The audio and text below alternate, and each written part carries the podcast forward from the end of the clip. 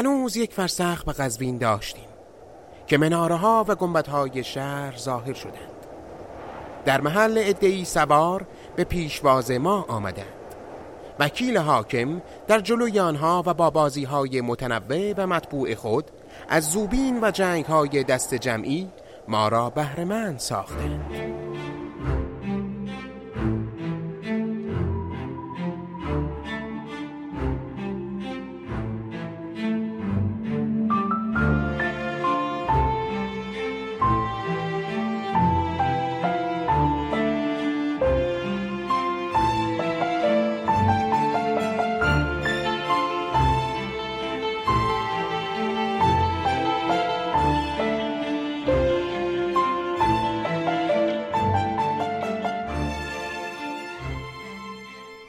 سلام.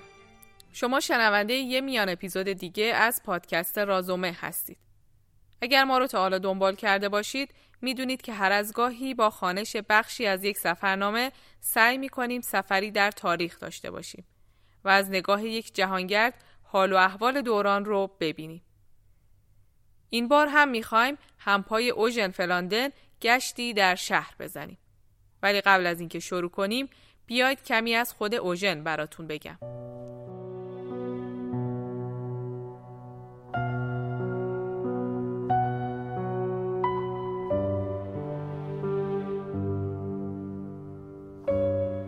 از دوره صفویه در ایران روابط گسترده‌ای با کشورهای اروپایی برقرار شد و گروه ها و افراد مختلف اروپایی با عنوان جهانگرد، فرستاده سیاسی و مبلغ مذهبی به ایران اومدن. مثل شاردن، تاورنیه، سانسون و افراد دیگه. حضور اروپایی ها در ایران دوره قاجار هم چشمگیر بود و از جمله افرادی که در زمان پادشاهی محمد شاه قاجار به ایران اومدن اوژن فراندن نقاش فرانسویه. زمانی که روزها از شمال و انگلیسی ها از جنوب در ایران نفوذ کرده بودند. در اون زمان شاه قاجار از طرف شرق گرفتار مسئله هرات بود و به کمک نیاز داشت. با توجه به سوابق دولت فرانسه می‌تونست گزینه خوبی برای دولت ایران باشه. فرانسه هم می‌خواست به کشوری پا بذاره که مدت مدیدی از نظرش محو شده بود و اطلاع کاملی از اون نداشت. به همین خاطر سفیری رو روانه دربار ایران کرد تا زمینه برقراری مناسبات بین دو کشور رو فراهم کنه. همراه سفیر چند متخصص هم اعزام شدند که وظیفه داشتن بر حسب رشته تخصصی خودشون اطلاعات کاملی در باب میدانهای جنگ، وسایل دفاع، وضع ارتش، سلاح، سوار نظام، آثار باستانی و نقاشی ایران به دست بیارن. یکی از اعضای این گروه موسیو اوژن فلاندن بود که در نقاشی مهارت داشت. نفر دیگه شخصی به نام موسیو پاسکال کوست بود که یک معمار بود. این دو در مسابقه انجمن صنایع مستظرفه فرانسه از بین معماران و نقاشان فرانسوی برگزیده و به وزارت خارجه فرانسه جهت سفر به ایران معرفی شدند. هزینه این سفر رو دولت فرانسه تأمین کرد. اونا به خاطر هماهنگی و سفارش های لازمه در همه جا از حمایت دربار و حاکمان محلی برخوردار بودند. سفر فلاندن و کست بیش از دو سال طول می‌کشه و محصول اون علاوه بر گزارشی درباره آثار باستانی ایران کتابی چند جلدی به نام سفر به ایرانه که در سال 1851 میلادی در پاریس منتشر میشه. فلاندن بهترین نگارگریه که آثار باستانی ایران رو به گونه دقیق و واقع گرایانه نقاشی و مستندسازی کرده و بعد از اون کسی نتونسته کار اون رو تکرار کنه. طرحهای اون به ویژه از بناها و سنگ نگاره های تخت جمشید در زمان نبود دوربین عکاسی علاوه بر زیبایی و دقت در برخی موارد به دلیل ثبت اندازه های بخش های گوناگون دارای ارزش استناد پذیری هستند. با این حال ناگفته نمونه که فلاندن به دلیلی نامعلوم برخی از جزئیات آثار رو در طراحی‌های خودش حذف می‌کرده و یا تغییراتی در اون اعمال می‌کرده. متن کامل کتاب سفر به ایران اوژن فلاندن تنها یک بار به شیوه کپی از روی متن اصلی و در اندازه بسیار بزرگ در سال 1355 در ایران منتشر شد. اما از فلاندن سفرنامه دیگه هم باقی مونده کتابی به نام سفرنامه اوژن فلاندن به ایران با ترجمه آقای حسین نورصادقی که در تهران منتشر شد این سفرنامه بیشتر در بردارنده خاطرات شخصی فلاندنه و طبعا ممکنه در جاهایی نظرات شخصی اون بر مشاهداتش تأثیر گذاشته باشه و یا در برخی جاها اطلاعاتی نادرست رو منتقل کرده باشه. پس مثل همیشه ما فقط سفرنامه رو بازخوانی می‌کنیم و درستی و نادرستی اون بر عهده خود نویسنده است.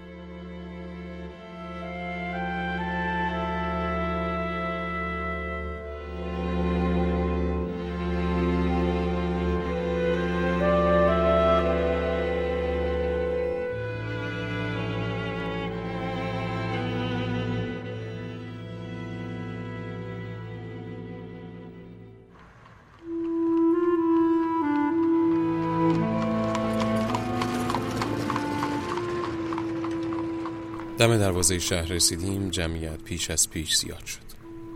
زیرا شاهزاده ای که در قزوین اقامت دارد به کلیه کسبه و صنعتگران بازار حکم داده بود از کارهای خود دست کشیده و اجتماع کنند مانند عیاد بزرگ بعضی به کمر شمشیر و تپانچه بسته و دیگران بر روی شانه تفنگ فیتیله با چماخهای بزرگی داشتند که نوکشان آهنی بود.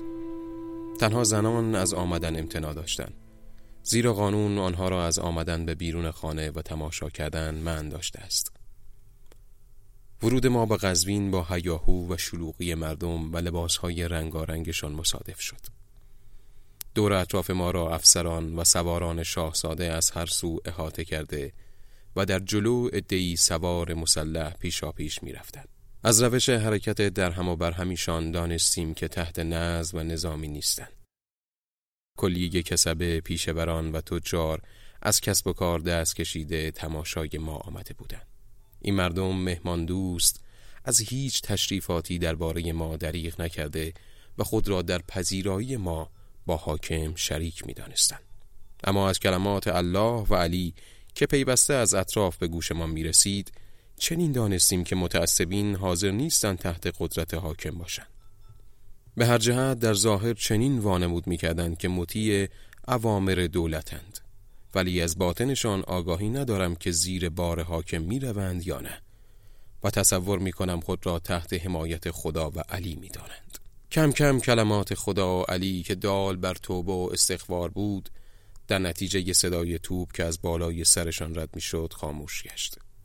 پیوسته توپ در قرش و صدایش به هر سو عامه را متوجه می ساخت.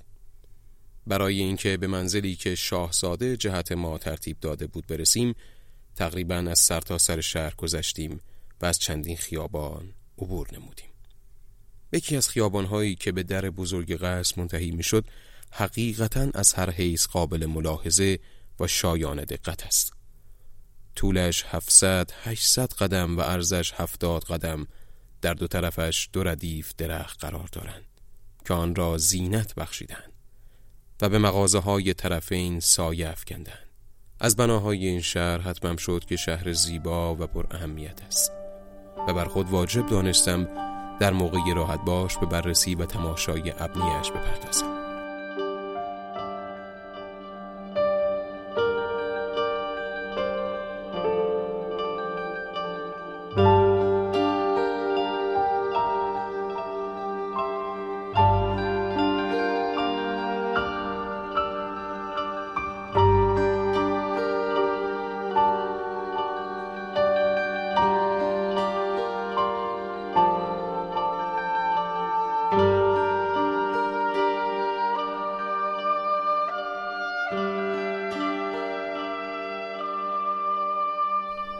قزوین در دشتی در دامن گرشت کوه البوز که به تهران منتهی می شود واقع گردیده و این کوه ها ایالات عراق عجم را از ایالاتی که در ساحل دریای خزر است جدا می سازد.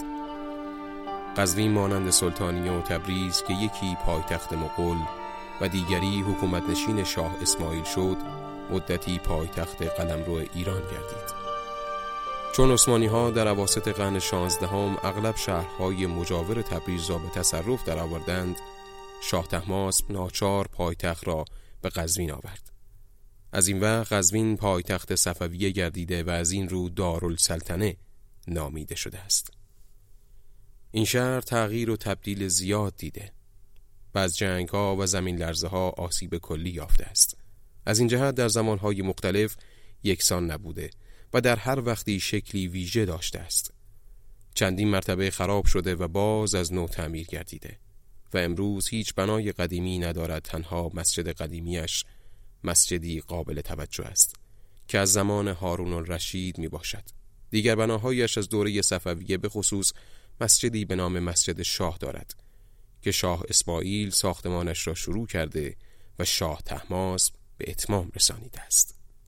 ساختمان امامزاده ای را به این پادشاه نسبت می دهند که مقبره قابل توجه و بی دارد. گمدش بدون شکستگی و زیباست و از انواع کاشی های زیبا با رنگ های مختلف تزین شده. این بنای مذهبی به یاد بود امامی به اسم امام حسین بنا گردیده است. من نمی توانستم در جلوی انظار بدین امامزاده که ورودش برای عیسویان قدغنه است پا بگذارم. لذا از یک لحظه ناگهانی که هیچ کس مرا نمی‌دید استفاده کرده خودم را به درونش افکندم امامزاده در وسط حیات بزرگی که قبور زیادی دارد واقع شده. دورش را دیواری احاطه کرده و بالای در مناره های چوبی است که معزن به دانجا رفته از آن می‌گوید و با صدایی رسا فریاد می کند شهادت می دهم خدا یکتا و محمد پیغمبرش را. سپس بعد از اندک توقفی فریاد می کند ای مسلمانان بلند شوید نماز بخوانید. دعا به آورید که دستور محمد پیغمبر شماست. این یک نوع تلاوتی است که تأثیر کلی دارد. و نه تنها در محمدی ها نفوذ می کند بلکه عیسویان هم به بهد و جلال آن آن دارند. صدای این معزن در هوا پخش می شود به نظر چیزی سماوی می آید و از این تشویق و تحریک که پیوسته تکرار می شود مسلمان ها به نماز و سنا پرداخته و چنین تصور می کنند که پیغمبرشان آنها را از آسمان بدین کار وحی می نماید. سرانجام چون مانعی در کار ندیدم خود را تا دم زری که درش بسته بود رسانیدم. درونش را از شبکه ها دیدم که سریری از طلا و ابریشم در آن پهن بود. در چهار گوشش بیرخهای کوچک و بزرگ با الوان مختلف و در هر یک عباراتی نوشته شده و این مقبره شباهت تام به سعمه های الجزیره ها داشت.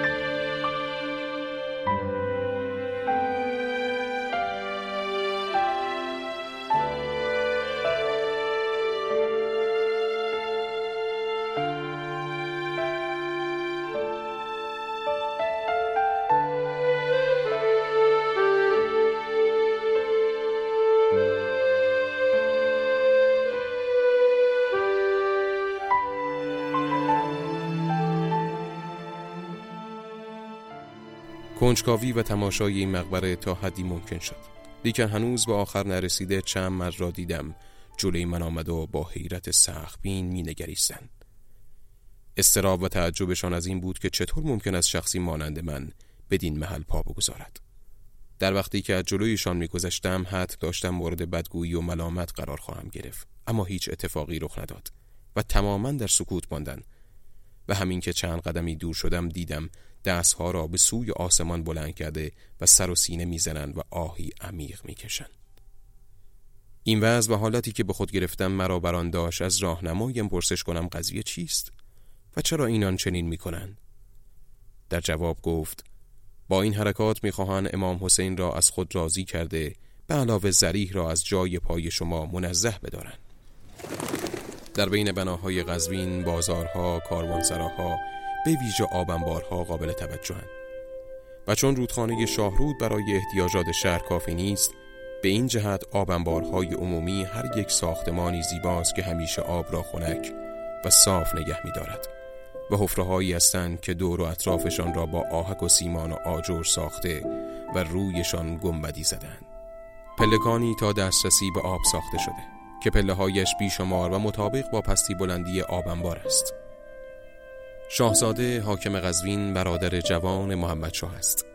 در قصری بسیار وسیع منزل دارد که می‌گویند از بناهای شاه تحماسب است و شاه عباس هم به آن ساختمان اضافه کرده ولی رو به ویرانی می رود گرچه زمین لرزه های پی در پی خرابی زیاد به قزوین رسانیده و حسارهایش را منهدم کرده است لیکن درون شهر آباد می باشد حصار شهر با برج و باروهایی است که در وسط دیوارهای کنگردار قرار دارد جمعیت شهر در حدود سی چهل هزار نفر و صنایعش شمشیر سازی است که به طرز خراسان می سازند. این شمشیرها در ایران چندان ارزشی ندارد و آنها را بیشتر به قسطنطنیه و هندوستان می‌برند. قزوین جلب توجه مسافرین را کرده و می‌گویند لغمان حکیم مشهور و حمدالله مصطفی یکی از علمای جغرافی و تاریخ ایران که درباره این کشور اسنادی حقیقی گرد آورده در این شهر متولد شدند. خاک قزوین حاصل خیز و مزروست. انگورش فراوان و علا که آنها را شاهانه مینامند. ایسویان با این انگور شرابی علا می‌سازند. پستهش هم به حد وفور و هر باقی به مقدار زیاد درخت پسته دارد. و پس از یک شبانه روز اقامت در قزوین و ملاقات با شاهزاده جوان خوشمشرب به سمت تهران که بیش از سه چهار روز راه تا قزوین نیست ره سپار شدیم.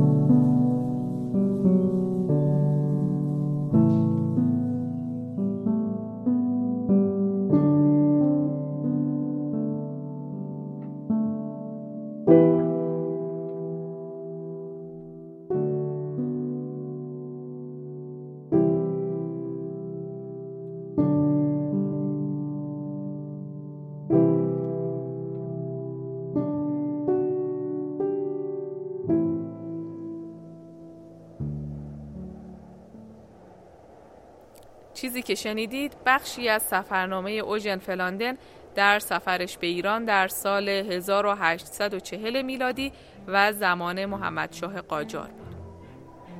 فایل الکترونیکی سفرنامه در کانال تلگرام ما قرار داده شده و می‌تونید از طریق لینک داخل caption دانلودش کنید. و همچنین در page اینستاگراممون همراهمون باشید تا تعدادی از نقاشی های فلاندن رو که از آثار باستانی ایران کشیده شده ببینید. منتظر نظراتتون در Castbox و اینستاگرام هستیم و همونطور که می‌دونید شنیدن رازومه همیشه رایگانه و رایگان هم میمونه. ولی با دو کار می‌تونید در ساختش بهمون کمک کنید. اول اینکه رازومه رو به بقیه معرفی کنید و دوم اگر تمایل داشتید در سایت حامی باش که لینکش رو براتون می‌ذاریم ازمون حمایت کنید. از اینکه ما رو شنیدید افتخار می‌کنیم و روزگارتون پر از سلامتی و شادی.